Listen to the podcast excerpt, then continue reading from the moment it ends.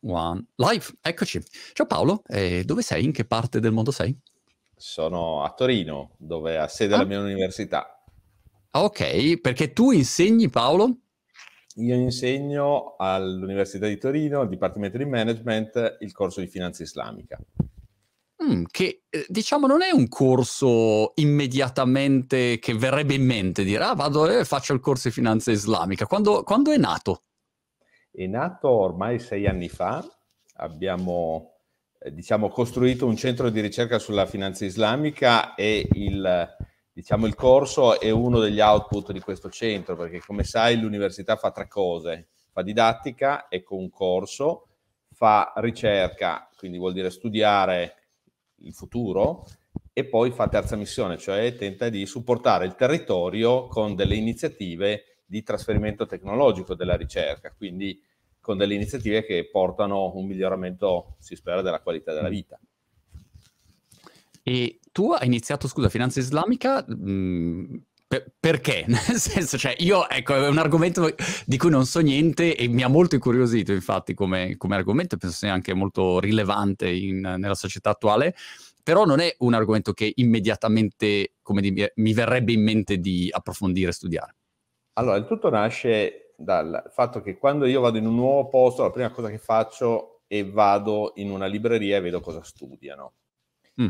E eh, quindi ormai 12 anni fa, quando ho fatto il visiting professor in Cina, Malesia, Singapore, sono andato a fare il mio solito pellegrinaggio nelle librerie delle università, eccetera, e ho visto finanze islamiche, finanze islamiche, ed era già un qualche cosa che mi incuriosiva, no? E quindi sono tornato a casa, finito il mio periodo di visiting, e ho voluto verificare che cosa ne sapevamo noi come mondo italiano della finanza islamica. E negli ultimi dieci anni, allora, c'erano stati soltanto quattro articoli sul Sole 24 Ore. Allora ho detto, se un mondo, una parte del mondo studia determinate cose e il mio mondo non le conosce, vuol dire che c'è uno spazio per migliorare un po' la ricerca su queste tematiche. Quindi ho iniziato insieme a un certo numero di studenti, collab- poi diventati collaboratori, a fare un po' di ricerca e quindi a mettere un po' insieme tutti i tasselli per capire bene di che cosa si trattava e quali potevano essere le opportunità. E quindi che, da lì è un po' partito tutto. Che differenze ci sono principalmente? Eh, so che è una domanda super vasta, però per cominciare a, a, a mm, spulciare l'argomento, ehm, Ma... qual è, diciamo, le principali differenze quando io dico la finanza, diciamo, occidentale, se non saprei come definirla eh, rispetto a, alla finanza islamica, e poi adesso c'è questa criptofinanza, c'è anche un altro layer adesso da affrontare, però che, che differenze principali vedi? Ma la, la, prima differenza è che eh, la finanza islamica naturalmente nasce sui precetti del Corano e eh, nel Corano è naturalmente spiegato che tutto appartiene a Dio, compreso il tempo, e quindi non puoi fare soldi per il solo trascorrere del tempo. Quindi sono vietati gli interessi attivi e gli interessi passivi. Quindi la principale differenza tra la finanza occidentale e la finanza islamica è che nella finanza islamica funziona tutto ma senza gli interessi. Tieni presente mm. che il divieto di interessi è comune alla Torah ebraica e al, diciamo, alla Bibbia cristiana, no? Quindi di fatto nella Torah ebraica si è posto il divieto di interesse nei confronti delle persone fratello, quindi le persone della tua comunità, ma pu- puoi fare il prestito nei confronti dei soggetti che non appartengono alla tua comunità. infatti gli ebrei nel tempo sono sempre stati banchieri, no?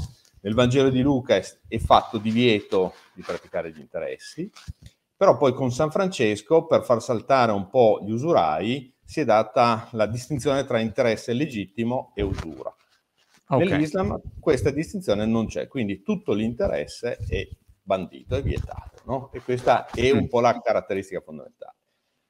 Il sistema funziona lo stesso perché i bisogni sono gli stessi, quindi il bisogno del musulmano di comprarsi la casa e lo stesso del bisogno della persona non musulmana che deve comprarsi la casa. Allora come funziona? No? Esatto.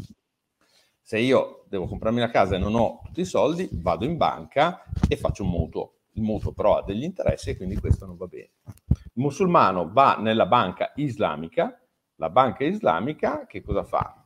compra insieme alla persona la casa, dopodiché siccome uno va ad abitare ma non ci va insieme al bancario, affitta dalla banca la quota di casa di spettanza della banca. Quindi paga il corrispettivo per un servizio, quello di avere la disponibilità della, dell'appartamento. Mm. No? E questo è lecito.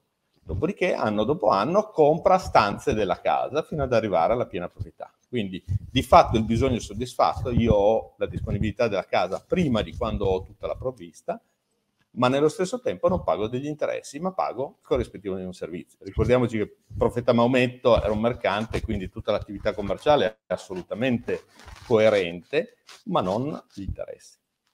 Questo per okay. fare un esempio di sistema che funziona. Funziona soprattutto dalle tue parti, in Gran Bretagna, dove il, eh, ci sono circa 25 istituzioni di finanza islamica che tra l'altro imprestano soldi con queste formule e hanno una, eh, una, clientela che non è prevalentemente musulmana, il 60% non è ah. musulmano, quindi ah. non è necessariamente un qualche cosa che deve interagire con la religione, però chi è musulmano non può prendere a prestito soldi in altro modo perché ci sono gli interessi. Mi è chiaro, diciamo, da, dal punto di vista dell'utente e quindi mi sembra positivo per l'utente consumatore, diciamo, perché non hai l'interesse né usuraio né l'interesse in generale, per cui no, non devi pagare un plus.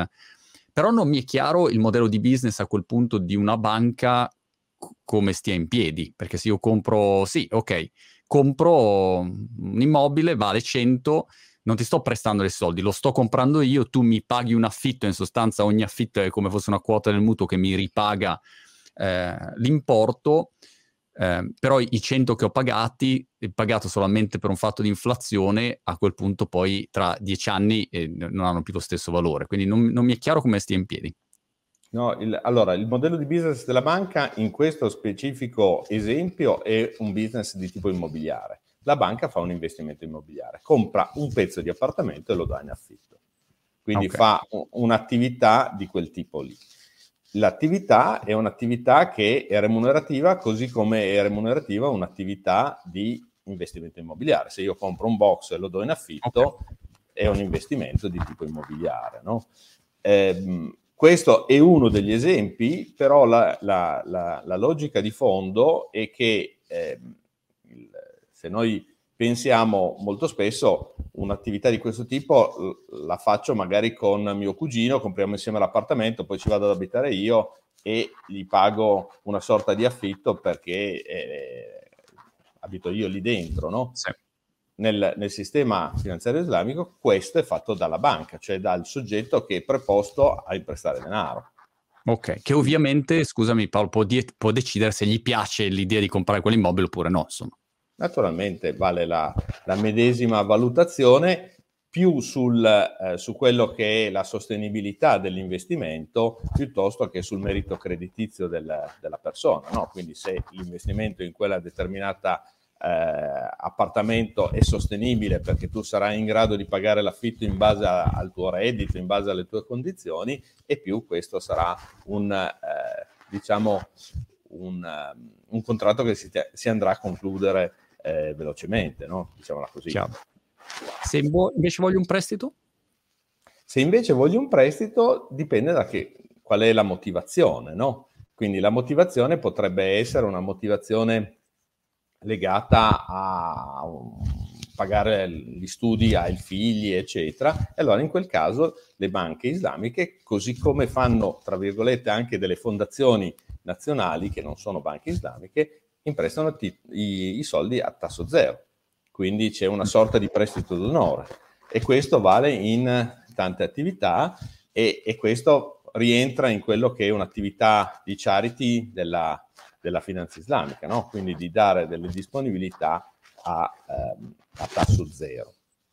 Ci sono invece delle, eh, delle, necessità, ad esempio per un'attività di impresa, dove io ho bisogno di soldi per comprare il furgoncino per fare la mia attività di impresa. Allora, in questo caso, la banca diventa socia con me, compriamo insieme il furgoncino, dopodiché la banca verrà remunerata dagli utili che faremo come attività di impresa. Quindi c'è una logica di profit and loss sharing, cioè di condivisione dei, degli utili o delle perdite dall'attività. Se l'attività non andrà bene, io ho perso il mio tempo in termini di lavoro, la banca avrà perso il suo capitale. Se invece l'attività andrà bene, con una ripartizione proporzionale a quello che è stato l'investimento nel comprare il furgoncino, la banca avrà soddisfazione di questo investimento. Ecco qui una tipologia di banca che è molto più vicina alla banca d'affari piuttosto che alla banca commerciale. È un venture capitalist in sostanza. Esatto, però non soltanto ad altissimi livelli, ma anche con il fabbro che deve comprare le attrezzature per fare la sua attività. Mm. Interessante questo. Um, anche perché per uno che magari ha vissuto, non so, in Italia o qua in Inghilterra, dove la logica è completamente diversa, tranne che nel mondo startup tech, dove appunto hai un sacco di venture capitalist che ragionano esattamente così, però la banca tradizionale di turno non ragiona minimamente così. Stavo pensando sul tema degli interessi che, vabbè, se lasci i soldi in banca, anche ormai oggi non esiste più il concetto di interesse comunque, no? Quindi a prescindere da tutto l'interesse non esiste più sul, sul conto corrente tradizionale, però come dire, gli interessi sono un po' alla base, mi sembra, del meccanismo no? della finanza tradizionale, perché senza gli interessi uno diceva, ma allora ne, nella finanza islamica se io voglio fare un investimento che mi genera un, un, un, de, degli interessi, come, eh, come funziona, come viene approcciato? Allora, l'approccio è quello del fondo di investimento, quindi se io sono un risparmiatore e ho bisogno di non lasciare i soldi nel materasso, sì. ma investirli in qualche cosa, posso decidere o di depositarli su un conto corrente che è a tasso zero, quindi molto simile a quelli nostri, okay. oppure eh, investirli in un'attività attraverso la banca, quindi eh, mettere a, a, a, reddito questi soldi con una logica anche qui di profit and loss sharing. Cioè, se l'investimento che insieme alla banca andiamo a fare è un investimento fruttifero di reddito e quindi ad esempio con quei soldi viene comprata una parte di appartamento dell'esempio che facevamo prima, io prenderò una quota di beneficio, però è legata sempre al, ah. diciamo, alla, alla, redditività dell'investimento non in termini di interessi, ma in termini di, eh, in qualche modo, di profitto, no? quindi un qualche cosa che ha una sua dimensione anche di eh, remunerazione per il fatto che io metto a, a rischio il mio capitale. No? Questo naturalmente ha, ha diversi gradi di, di rischiosità ed è legata un po' alle forme di investimento. Quando io compro una quota di fondo di investimento ragiono in quell'ottica lì, quindi se va bene guadagno, se va male perdo, no? come, eh, e tutta cosa. l'attività, diciamo, speculativa o, o, o, di trading, l'attività in borsa, come viene vista? Allora, da un punto di vista, eh, quando mi hai chiesto prima qual è l'elemento centrale della finanza islamica e non interessi, secondo, il secondo elemento è legato al divieto di speculazione, perché la speculazione, quella che si chiama maisir, è assimilata al gioco d'azzardo e il gioco d'azzardo nell'Islam è vietato. Quindi quello che può essere fatto è naturalmente attività legata a... Scusami Paolo, prova, prova, a staccare un pelo il microfono così che quando parli ti sento e non, non okay. sbatti, anche se lo tengo fantastico. No, non okay. preoccuparti così almeno. La, il, gioco d'azzardo è vietato. La, il gioco d'azzardo è vietato eh, però l'attività naturalmente di investimento nel, in titoli azionari è, è, assolutamente lecita, a patto che sia lecito il business dell'azienda. Quindi non si può investire in borsa in una banca tradizionale perché la banca utilizza gli interessi. Non si può investire in borsa in un'azienda che produce alcolici perché l'altro pilastro importante dell'economia islamica è che è divieto di utilizzo di alcol e di canne di maiale, quindi aziende alimentari non, non possono essere oggetto, se, a meno che non abbiano una, una produzione cosiddetta lecita, quindi senza canne di maiale, senza derivati dal maiale, eccetera, no? come, come cosa. Infatti ci sono degli indici di borsa che sono no, uh, Standard Poor's Islamic Index eh, e così via, che individuano tutte le aziende che possono essere oggetto di investimento. Investimento sempre non deve essere speculativo,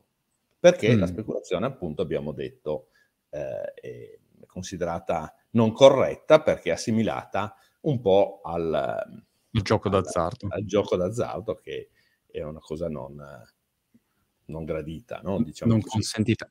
Mi domando, ehm, Paolo, in questa società attuale molto tech, super rapida, con un sacco di innovazioni. Io ecco, seguo il mondo cripto da vicino, ad esempio, ogni due minuti c'è una cosa diversa, anche difficile da comprendere dove si metta il confine, dove si dica ok, questa è speculazione, questa no, perché molte aree sono grigie, ecco, dove dici, non lo so, eh, Facebook fa speculazione, Apple, Fortnite, specul- non lo so, ecco, hai tante all'interno delle attività delle aziende, poi hai tante unit che magari fanno cose diverse che boh, eh, anch'io non saprei dove mettere la, la, linea di separazione. Non so se è una domanda stupida o... No, no, è assolutamente corretta e mette in luce una delle tematiche importanti. Nell'Islam, a differenza che nel, nel sistema cattolico, non c'è il Vaticano, no? Quindi il, il, tema è chi definisce le regole, no? Anche perché noi sappiamo che i musulmani sono per il 60% ad esempio in Asia, no? Quindi lontano dai paesi arabi. Quindi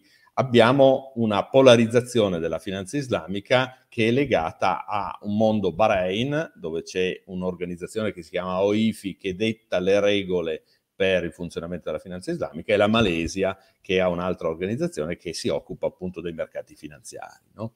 Allora, come ha risolto il sistema musulmano questa problematica? Ah, l'ha risolta attraverso quelli che si chiamano gli Sharia Board, cioè i board che verificano la, diciamo, la compatibilità alla, alla Sharia, cioè alla, alla legge islamica, delle singole operazioni finanziarie barra delle attività delle banche. Quindi, tanto per mm. fare un esempio, in una banca islamica c'è un cosiddetto Sharia Board che è molto simile in termini di funzionamento a un collegio sindacale che controlla che l'attività della, della banca sia conforme alla Sharia. Così come negli indici di borsa ci sono del, degli Sharia Board che controllano che quella determinata eh, azienda sia compatibile, quindi non abbia diciamo attività vietata, alcol e, e, piuttosto che armi, piuttosto che eh, pornografia e quant'altro, o gioco d'azzardo, e, eh, e, quindi certifica il fatto che sia lecito. Sul, sulle tematiche delle cripto, eh, naturalmente la complessità è enorme e quindi ci sono alcune realtà, quindi alcuni Sharia board che in qualche modo valutano positivamente determinate cose, altri invece la pensano diversamente. Quindi c'è un momento ancora di complessità. Per cui potrei trovare una banca che dice ok, investire in Bitcoin va bene, e un'altra che dice no, oppure si arriva a un consenso generalizzato. No, attualmente il, sono tutti abbastanza sul freddino su queste, okay. su queste tematiche. No? Poi ci sono alcuni paesi che hanno una regolamentazione più stretta, perché noi sappiamo che comunque l'attività bancaria, sebbene siamo nei paesi musulmani è disciplinata dal, dal governo del singolo paese, no? quindi è regolamentata e quindi ognuno ha una sua regolazione eh, specifica su queste tematiche. Rispetto alla finanza di Wall Street, Gordon Gecko e Wolf of Wall Street vari, mi sembra leggermente agli, antitesi, agli antitesi eh, questo diciamo, modo di vedere eh, la finanza. Come dialogano questi, queste due finanze? Dialogano, dialogano? Come funziona? Allora, secondo me è anche un po' l'approccio che i nostri studi eh, danno è, è, quello che sono complementari, quindi mm. eh, è sbagliato dire che una sia migliore dell'altra e viceversa. È importante conoscere, e quindi da economista aziendale dico, è importante comprendere quali sono i bisogni, i bisogni delle persone. E quindi se i bisogni delle persone sono il richiamo ad una determinata fede che mi impone determinati comportamenti, io devo avere anche a supporto una finanza che sia in qualche modo sostenibile per, questa, eh, per questo bisogno. E se noi guardiamo i numeri, abbiamo un miliardo e mezzo di persone nel mondo, di cui eh, una, una, parte anche in Italia e in Europa, che eh, eh ha, questi, eh, ha, questi, bisogni che non vengono in, attualmente soddisfatti. In Italia non sono presenti attualmente banche islamiche sono presenti ah. delle banche che hanno una matrice araba perché magari sono espressione delle, delle, banche marocchine piuttosto che tunisine, eccetera, ma producono finanza tradizionale, quindi di fatto qualche cosa che non è compatibile con quelle che sono le esigenze del, dei singoli consumatori. In Ti faccio, caso... un... sì, prego, prego. Ti faccio un, un esempio per capire le problematiche. Noi adesso in Italia stiamo vivendo il 110% per la ristrutturazione edilizia, no? Facendo... Ah, l'ho visto quando sono venuto in Italia a fine anno scorso che era pieno di... ho detto ma come mai ci sono dappertutto eh, le, le, diciamo, le, le, ricostruzioni delle facciate? Ho detto eh, perché c'è il 110 e quindi tutti stanno cercando allora, di... Tutti stanno cercando un po' di ristrutturare ed è una, una, manovra che può dare uno sviluppo all'economia, però da un punto di vista di, eh, diciamo, di bisogno mi è capitato in un convegno che ho fatto, una delle domande è ma io musulmano posso aderire al 110% se so che lì dentro ci sono delle operazioni finanziarie che hanno interessi? Ah, La risposta è naturalmente no. Quindi queste tematiche adesso sono magari di nicchia, però sono tematiche che in qualche modo hanno bisogno di una, di una risposta e hanno bisogno anche di una, uh, diciamo, di una struttura che sta alla base e questa può essere un'opportunità, perché se noi pensiamo che in Italia, ad esempio, il risparmio dei musulmani è grosso modo 6 miliardi eh, di euro e questo risparmio attualmente non transita nel canale bancario. E ah, quindi giusto, può essere... Sono unbanked, praticamente sono unbanked, cioè non, non possono andare su una banca tradizionale. Di fatto poi ci sono alcune banche che hanno i conti a zero interessi e quindi per stranieri, però non è un'offerta di servizi finanziari che è attualmente compatibile. Quindi è un'opportunità, così come anche un'opportunità se noi pensiamo alla possibilità di comprare l'appartamento piuttosto che sviluppare attività di impresa, avere un supporto finanziario che sia compatibile, quindi eh, diciamo innescare quei circoli virtuosi di eh, acquisto della casa, radicamento nel territorio e di conseguenza in qualche modo evitare quello che succede magari in altri paesi dove eh, si creano dei blocchi che non sono compatibili con il vivere tutti insieme eh, in modo corretto. Ti, ti, dimostro la mia ignoranza totale, ma nel momento in cui sei in Italia e, e, e vuoi essere, diciamo, coerente con quelle che sono i tuoi com- convincimenti e, e credenze e, e, fede, ma eh, nel momento in cui non hai un'alternativa e usi una banca e dici, vabbè, però eh, non avevo altre alternative, cioè l'altra alternativa era che non avevo accesso proprio a neanche a un conto corrente per pagare. Sei scusato, scusabile in qualche modo, oppure no, c'è un problema tuo e te lo devi risolvere?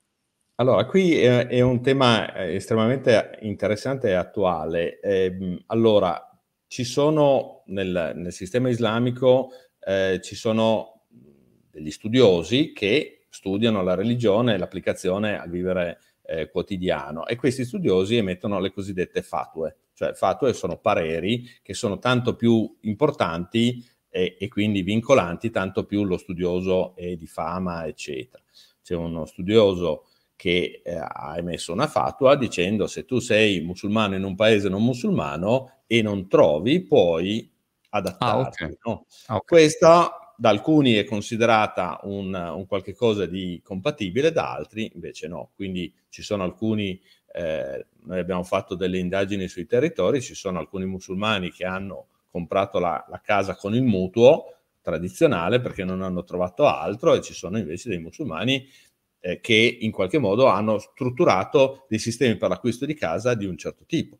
Eh, ti faccio l'esempio delle sale di preghiera. In Italia ci sono circa 1200 sale di preghiera queste sale di preghiera sono tutte state acquistate o quasi tutte state acquistate attraverso un affitto a riscatto, quindi un contratto che nel nostro sistema funziona, che vuol dire che il proprietario mi vende il, il bene non con una somma unitaria, ma attraverso un insieme di canoni di affitto un pochettino più grandi rispetto a quello che è il corrispettivo naturale e poi alla fine di un certo periodo di anni mi eh, completiamo l'atto. No? Questo naturalmente non avviene attraverso l'intermediazione bancaria e quindi anche qui è un peccato perché lo, lo, il finanziatore diventa un, un, privato che doveva vendere il vecchio capannone piuttosto che vecchia, eh, il vecchio fabbricato eh, e questo per soddisfare un'esigenza dall'altra parte che è, è di quello di non poter pagare interessi.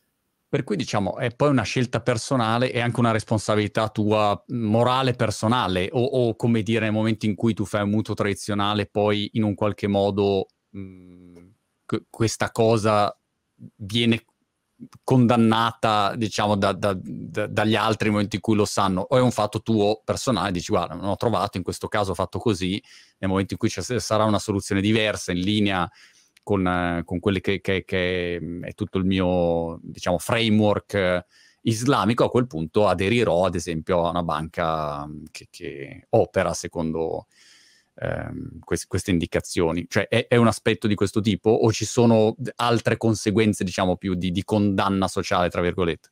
Ma diciamo che l'Islam, come tutte le religioni premiali, ha un problema nel, nel dopo la vita, no? E di conseguenza, se ti comporti bene in vita, dopo sarai, andrai in paradiso, no? Quindi mm. il tema è, è, sempre lì. Il rapporto è un rapporto tra la persona e, e Dio, okay. quindi il, il, tema te lo giochi così, no?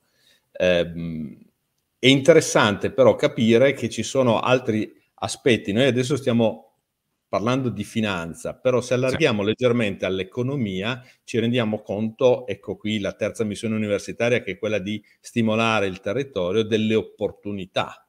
Perché? Perché abbiamo detto prima che ci sono delle cose vietate, ad esempio l'alcol e la carne di maiale, e quindi capire che un miliardo e mezzo di consumatori musulmani certe cose le vorrebbero prodotto made in Italy, ma non con degli ingredienti, penso okay. nel caso alimentare, con ingredienti che sono ingredienti pro- proibiti.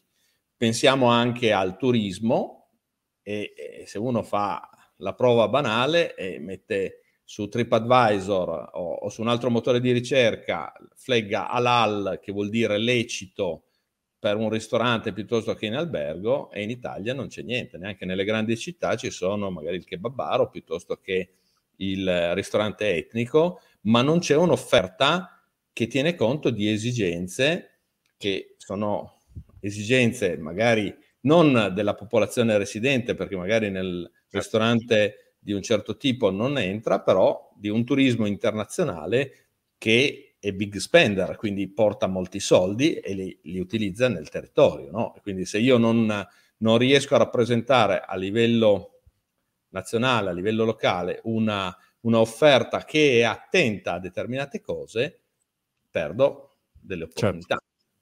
Chiaro, chiarissimo. Scusa Paolo, intanto mi vedi distratto perché ho la mia gatta che a quest'ora arriva su e inizia con, con la zampa, non so, è il suo momento d'affetto, dura 5 minuti e poi basta, si stufa.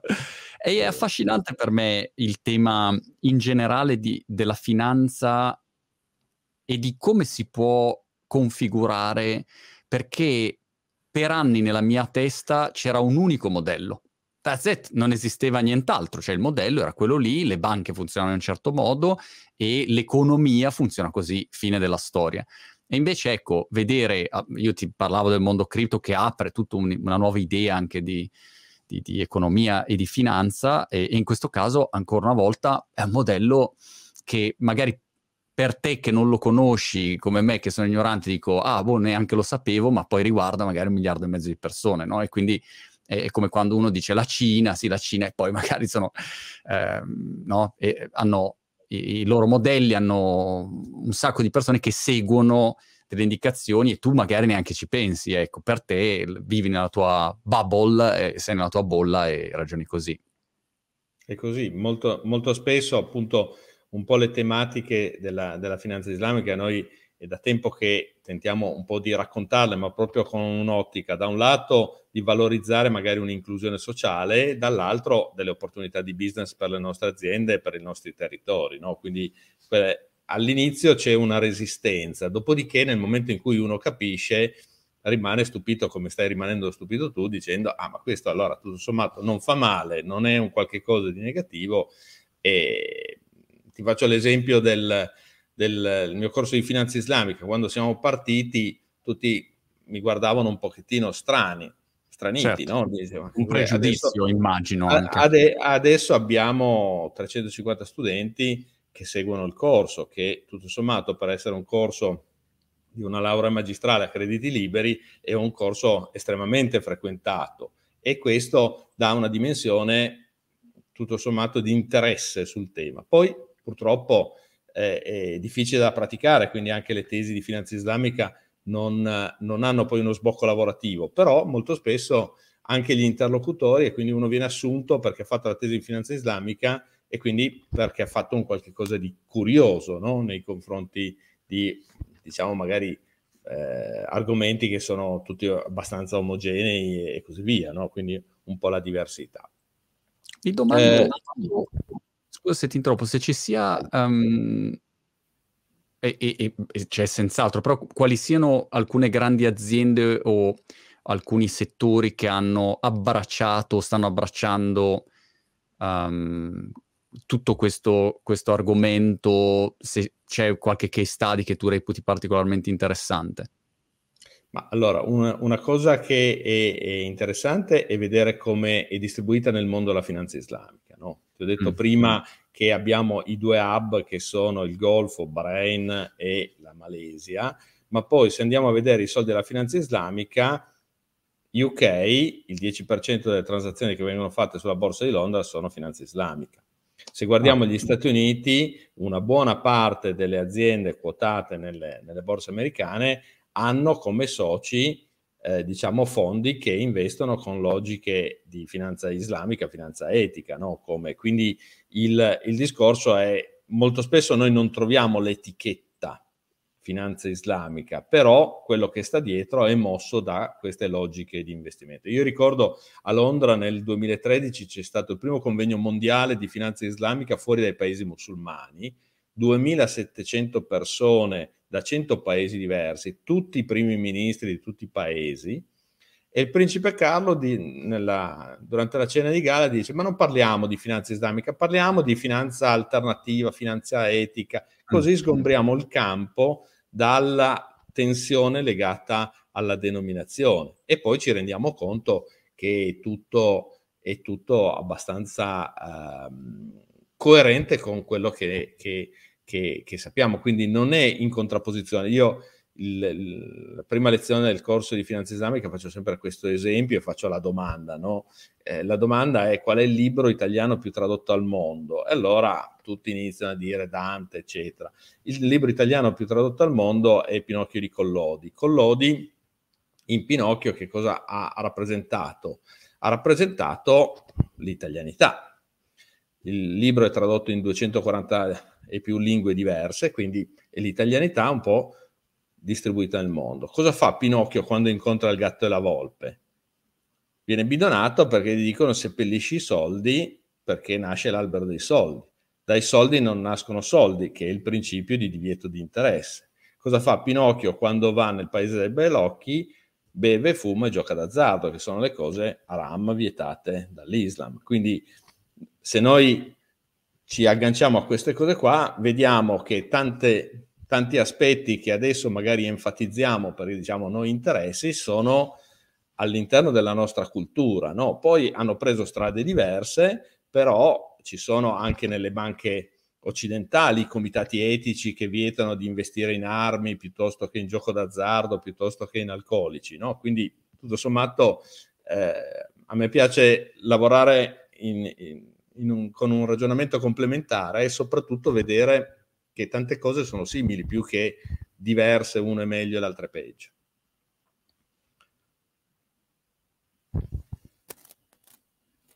Marco, non ti sento più, hai il microfono spento.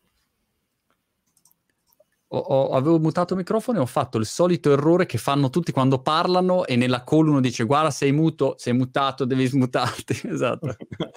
Dopo, capito, 7 miliardi di chiacchierate e vedi continuamente fai gli stessi errori ugualmente.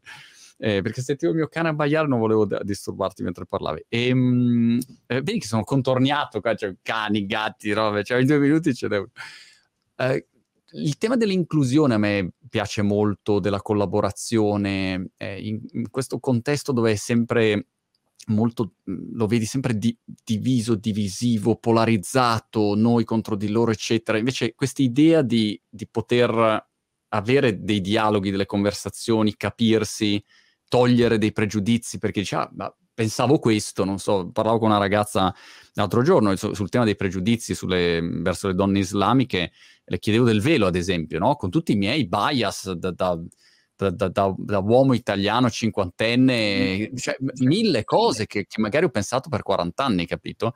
E, e lei mi, mi, dava una sua... Se, se, avessi avuto quella conversazione a, a 16 anni, cioè avrei avuto una visione diversa per 30 anni, no? È incredibile questo, il potere di avere delle conversazioni intelligenti, pacate, spiegarsi e a quel punto, come dire, è meglio per tutti, ecco. Quindi forse c'è anche questo tema in generale dei pregiudizi, le parole, è incredibile la barriera che pongono. Io prima o poi vorrei fare, Paolo, uno studio dettagliato di otto anni di titoli di video sui social e, e le parole che in automatico scatenano reazioni assolutamente emotive senza nessuna capacità e possibilità di approfondimento da parte delle persone. Quindi è proprio delle parole che se dici, non so, Berlusconi, tac, parte, non c'è discussione, non c'è approfondimento, come, c'è solo eh, subito schieramenti, no? E questo vale, c'è tutta una serie di parole incredibili. E qui, ecco, fin- islamica, no? È, è un'altra di quelle parole, probabilmente.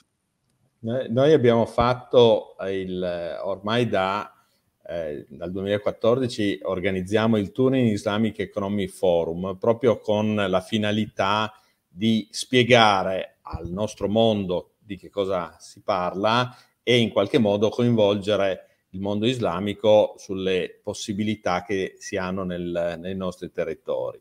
Tunnel Islamic Economy Forum è l'unico evento al mondo organizzato da enti pubblici perché siamo l'Università di Torino, la città di Torino, la Camera di Commercio. No? Quindi, e, e la logica all'inizio, quando abbiamo fatto la prima edizione, adesso abbiamo completato la quinta edizione ad ottobre, nella prima edizione eh, il, il, tema era, era forte, no? anche perché poi sui giornali oh, il, al tema, no? come, come Scusami Paolo, ti, ti, avevo, ti, avevo, perso un attimo. Scusami. Ok. Il, Eccoti, eh, stavi appunto, dicendo, scusami, l'attenzione era forte. Eh, l'attenzione era forte sul tema islamico, eh, però non si percepivano le opportunità, le opportunità appunto di inclusione e quindi di capire quali sono le esigenze per provare a trovare delle, dei servizi e delle modalità per e soprattutto non si capivano le logiche per cui stiamo parlando di investimenti, stiamo parlando di opportunità per il territorio che in qualche modo vanno eh, assecondate piuttosto che seguite e valutate. Non, non c'è nulla di obbligatorio, però noi abbiamo tante idee, quel mondo lì ha tante risorse finanziarie, perché non parlarsi e non capirsi e non dialogare nel, con lo stesso linguaggio, comprendendo le, le differenze, ma soprattutto le opportunità. Avevo un'altra curiosità, Paolo, ma rispetto agli acquisti online come funziona? Perché stavo pensando, quando io compro online ho i gateway di pagamento, ehm, ho i vari PayPal, ho il circuito Mastercard, Visa, um, su cui boh, uno potrebbe fare varie Stripe, varie riflessioni, insomma. Um, e, e, funziona, diciamo, normalmente, non c'è problema, uno compra allora, online su Amazon e compra e finisce lì. Se non ci sono forme di finanziamento, la transazione è assolutamente lecita, quindi okay. il discorso è non pagare gli interessi, quindi il, il servizio è una prestazione di servizio. È logico che la sensibilità sta aumentando. Noi dobbiamo anche ricordarci che il sistema finanziario islamico parte negli anni 60 del Novecento, quindi è abbastanza recente. E questo con la prima banca islamica in Egitto e così via. Poi si è sviluppato e naturalmente adesso inizia ad acquisire importanza un po' perché cresce e cresce con una velocità importante, un po' perché dai paesi musulmani arrivano le risorse, ci sono tante risorse e quindi questo attira l'attenzione e la sensibilità nei confronti di qualche cosa che eh, prima era di nicchia e poi adesso diventa importante. Per fare un esempio, in, il, in Marocco la legge sulla finanza islamica è del 2016, quindi è tutto sommato recentissima come, come, come situazione, un po' perché la dominazione francese aveva costruito un sistema occidentale, un po' perché eh, noi parliamo di eh, realtà dove la popolazione rurale non è bancarizzata, quindi non c'era bisogno di un sistema finanziario in qualche modo eh, di un certo tipo. E la legge sulla finanza islamica ha subito chiarito che non parliamo di religione, ma parliamo di modalità e quindi si parla di finanza partecipativa. E mm. quindi le banche sono banche partecipative, non banche islamiche. Di fatto la, la, compatibilità è piena con quelli che sono i dettati della finanza islamica, però non sono etichettate e quindi sono adatte a tutti. No? Poi il Marocco sappiamo che è estremamente aperto alle diverse confessioni. Ho rivisto l'altra sera il film The Big Short, quello con uh, Steve Carrell uh, cioè sul, sulla crisi dei mutui subprime. E mi veniva in mente quindi questa domanda, magari stupida anche questa, ma quindi nella finanza islamica una cosa come il, crash dovuto ai mutui subprime non, non potrebbe succedere perché non esiste l'idea di dire faccio e ti, ti, ridò e ti rinteresso di qua e faccio i futures, dei future, dei contro future, di tutte queste menate qua, o, o, o sì? Allora, il, il, tema è non speculazione e poi c'è anche un altro principio che è il GARAR, cioè il divieto di eccessiva incertezza. Quindi un contratto non può essere stipulato se c'è eccessiva incertezza, quindi se la simmetria informativa è molto forte e questo è sempre mm.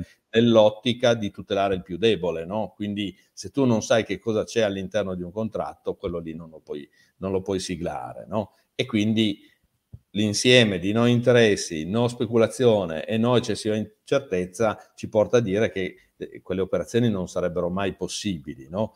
Okay. Non abbiamo tutto sommato però adesso esperienza su fallimenti di banche islamiche, ma perché? Perché è tutto abbastanza recente, quindi poi dovremmo anche vedere. Però la logica è partiamo da una dimensione non particolarmente eh, spavalda e, e, e speculativa e quindi ragionevolmente più stabile, magari meno profittevole, ma più stabile rispetto a un sistema più aggressivo.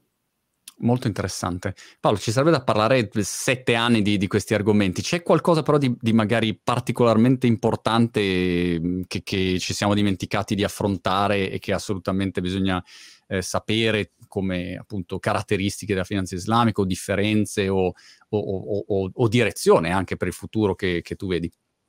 Ma allora, un, una, un elemento secondo me importante è rendersi conto che ci sono dei bisogni che sono insoddisfatti in questo momento e sono mm. dei bisogni legati alla, all'inclusione finanziaria della popolazione musulmana in Italia. La, questo è, è, una riflessione su cui tutti dobbiamo ragionare e dobbiamo un po' tentare di applicare quello che hanno fatto in Gran Bretagna, in Germania, in Francia, dove la finanza islamica è presente e dove ci sono servizi di finanza islamica per l'inclusione sociale. E questo è un'opportunità, è un'opportunità perché includere eh, un milione e mezzo, due milioni, due milioni e mezzo di persone che sono un po' i musulmani che risiedono sul territorio italiano è un valore per tutti, no? perché permette appunto di intercettare quelle risorse finanziarie e metterle a sistema, nello stesso tempo includere vuol dire dare vita anche a un mercato eh, locale immobiliare di un certo tipo, no? e soprattutto permette di evitare eh, la radicalizzazione delle persone, no? che era quel fenomeno che purtroppo è successo in altri paesi. Questo da un lato. Dall'altro lato, avere un sistema in qualche modo predisposto permette anche di intercettare dei finanziamenti importanti, quelli che vengono fatti con i titoli di finanza islamica, che sono i sukuk. Il sukuk è il bond islamico che non prevede interessi, ma prevede una dimensione di distribuzione di profitti, quindi di dividendi. E questo è un qualche cosa molto importante perché, perché le emissioni di sukuk con valute occidentali sono poche e quindi mm. dai paesi musulmani si potrebbero investire tanti soldi su eh, questi bond, che sono né più né meno che dei prodotti eh, concettualmente sostenibili, che in qualche modo possono aiutare il nostro paese a creare dei meccanismi di amplificazione rispetto al PNRR piuttosto che ad altri progetti strutturali. E questi attirano molto bene sulle infrastrutture di cui il nostro paese ha tanto bisogno. No? Gran Bretagna ha emesso il primo su Cook sovrano nel 2014, a fronte di 200 milioni di sterline ha tirato su 2 miliardi. Caspita. Perché? Perché c'è una fortissima domanda. Poi, naturalmente, ci sono magari delle situazioni diverse, però sono opportunità e conoscerle, metterle nella nostra disciplina può essere anche un'opportunità per avere occasioni migliori. Sukuk sarebbe mm, come fosse un, un fondo di investimento etico mh, mm, sostenibile, insomma, un equivalente di, di, quella tipologia di, o, di fondo? Un, sarebbe tipo un titolo di Stato o un titolo obbligazionario. Quindi okay. c'è il Sukuk sovrano, che è quello che emette un governo, piuttosto che un uh, Sukuk aziendale, che è, è quello che eh, emette un'impresa per finanziarsi. La, la differenza sostanziale che, che, noi abbiamo rispetto ai titoli di Stato, ti faccio un esempio per capire, se io il, eh, voglio costruire un'autostrada, che cosa faccio? Emetto un titolo di Stato, raccolgo dei soldi e poi costruisco l'autostrada. Se invece utilizzo lo strumento del Sukuk, io emetto il Sukuk finalizzato alla, alla costruzione dell'autostrada. Quindi il detentore del Sukuk, il detentore di questo titolo, è proprietario di un pezzo dell'autostrada e quindi riceve i proventi del traffico autostradale, per fare l'esempio. Ciao. Questo permette anche un impatto, è un aspetto un po' tecnico, però sui conti pubblici, perché? Perché mentre il debito, quando io emetto un titolo di Stato, aumento il debito dello Stato, se io emetto un sukuk, questo non è nei conti pubblici perché il detentore del titolo è proprietario di un pezzo del, del cantiere, dell'autostrada, eccetera, e quindi non fa debito per lo Stato. Quindi eh, noi abbiamo il Belgio che è il paese più indebitato che è molto attento a questa tematica perché vede una possibile soluzione per fare infrastrutture senza avere ulteriore debito. Aggravare il debito pubblico. Molto interessante. Paolo, eh, grazie mille davvero. Ho iniziato grazie a capirci Marco. qualcosa e ci, ci, riaggiorneremo per vedere anche i passaggi futuri e alla prima occasione a Torino passo a salutarti allora. Molto volentieri, grazie mille. Alla prossima. Ciao ciao.